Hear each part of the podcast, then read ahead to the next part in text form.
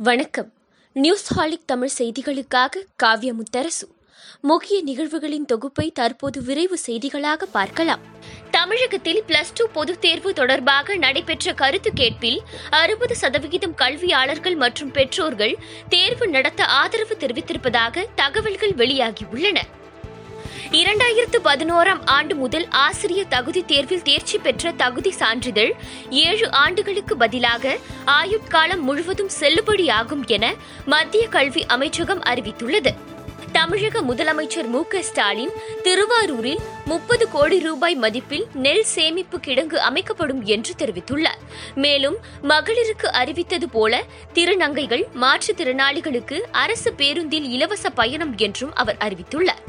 King ஆய்வு நிலைய வளாகத்தில் இருநூற்று ஐம்பது கோடி ரூபாய் மதிப்பில் பன்னோக்கு உயர் சிறப்பு மருத்துவமனை அமைக்கப்படும் என்றும் அவர் தெரிவித்துள்ளார். மேலும் மதுரையில் எழுபது கோடி ரூபாய் மதிப்பீட்டில் கலைஞர் நினைவு நூலகம் அமைக்கப்படும் என்றும் அவர் தெரிவித்துள்ளார்.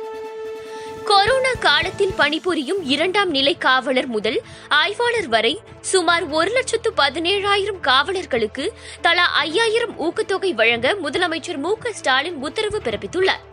எனது கோரிக்கையை ஏற்று ஓய்வு பெற்ற போக்குவரத்து தொழிலாளர்களின் ஓய்வூதிய பலன்களை வழங்கிய தமிழக முதலமைச்சருக்கு நன்றி என்று அதிமுக ஒருங்கிணைப்பாளர் ஓபிஎஸ் தெரிவித்துள்ளார். கடந்த மார்ச் பதினேழாம் தேதிக்கு பிறகு டெல்லியில் முதல் முறையாக ஐநூறுக்கும் கீழ் குறைந்துள்ளது கொரோனா பாதிப்பு. கடந்த இருபத்தி நான்கு மணி நேரத்தில் நானூற்று எண்பத்தி ஏழு பேருக்கு மட்டுமே தொற்று உறுதியானதாக அம்மாநில அரசு தெரிவித்துள்ளது. தமிழகத்தில் தடுப்பூசி உற்பத்தியை தொடங்குவது குறித்து சென்னை தலைமை செயலகத்தில் பாரத் பயோடெக் நிறுவனத்துடன் முதலமைச்சர் மு ஸ்டாலின் ஆலோசனை மேற்கொண்டார். பாலியல் புகாரில் சிக்கிய அதிமுக முன்னாள் அமைச்சர் மணிகண்டனை வரும் ஒன்பதாம் தேதி வரை கைது செய்ய தடை விதித்தது சென்னை உயர்நீதிமன்றம். வழக்கு தொடர்பான ஆவணங்களை சமர்ப்பிக்க உத்தரவிட்டுள்ளது.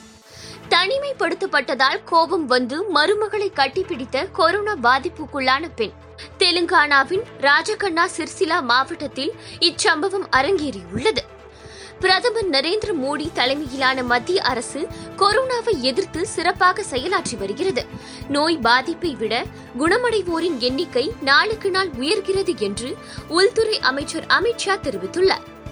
உலக சைக்கிள் தினத்தை முன்னிட்டு மூவாயிரத்து அறுநூற்று ஐம்பத்து மூன்று தீக்குச்சிகள் கொண்டு பழமையான சைக்கிளை போன்று உருவாக்கியுள்ளார் ஒடிசாவை சேர்ந்த பதினெட்டு வயது மாணவன். சென்னையில் கூடுதலாக ஏழு மருத்துவமனைகளில் தடையில்லா மின்சாரம் வழங்க இரு மின்வழித்தட வசதி அமைக்கப்பட்டுள்ளதாகவும் ஒரு மின்வழித்தடத்தில் ஏதேனும் பிரச்சினை ஏற்பட்டால் மற்றொன்றில் தடையின்றி மின்சாரம் கிடைக்கும் என மின்சாரத்துறை அமைச்சர் செந்தில் பாலாஜி தெரிவித்துள்ளார். சென்னையில் கூடுதலாக ஏழு மருத்துவமனைகளில் தடையில்லா மின்சாரம் வழங்க இரு மின்வழி தட வசதி அமைக்கப்பட்டுள்ளதாகவும் ஒரு மின்வழி தடத்தில் ஏதேனும் பிரச்சினை ஏற்பட்டால் மற்றொன்றில் தடையின்றி மின்சாரம் கிடைக்கும் என்றும் மின்சாரத்துறை அமைச்சர் செந்தில் பாலாஜி தெரிவித்துள்ளார். உச்சநீதிமன்ற உத்தரவின் அடிப்படையில் கடந்த பத்தாண்டுகளில் பொதுமக்களுக்கு எதிராக அதிமுக அரசால் பதியப்பட்ட தேச துரோக வழக்குகள் அனைத்தையும் திரும்பப் பெற முதலமைச்சர் மு க ஸ்டாலினுக்கு ரவிக்குமார் எம்பி கடிதம் எழுதியுள்ளார். அமெரிக்காவில் பதினேழு ஆண்டுகளுக்கு ஒருமுறை வெளிப்படும் சிக்கட்டா என்ற இறால் வகையை சேர்ந்த பூச்சிகளை வறுத்து உணவாக உட்கொள்ளும் அந்நாட்டு மக்கள்.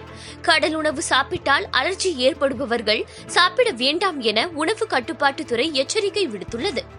மெக்சிகோவின் பியூபலா மாகாணத்தின் சாண்டா மரியா என்ற பகுதியில் உள்ள விளைநிலத்தில் திடீரென ஏற்பட்ட பள்ளத்தால் மக்கள் அதிர்ச்சி அடைந்துள்ளனர் பள்ளம் சுமார் முன்னூறு அடி அகலம் அறுபது அடி ஆழம் கொண்டது என அப்பகுதி மக்கள் தெரிவித்துள்ளனர்.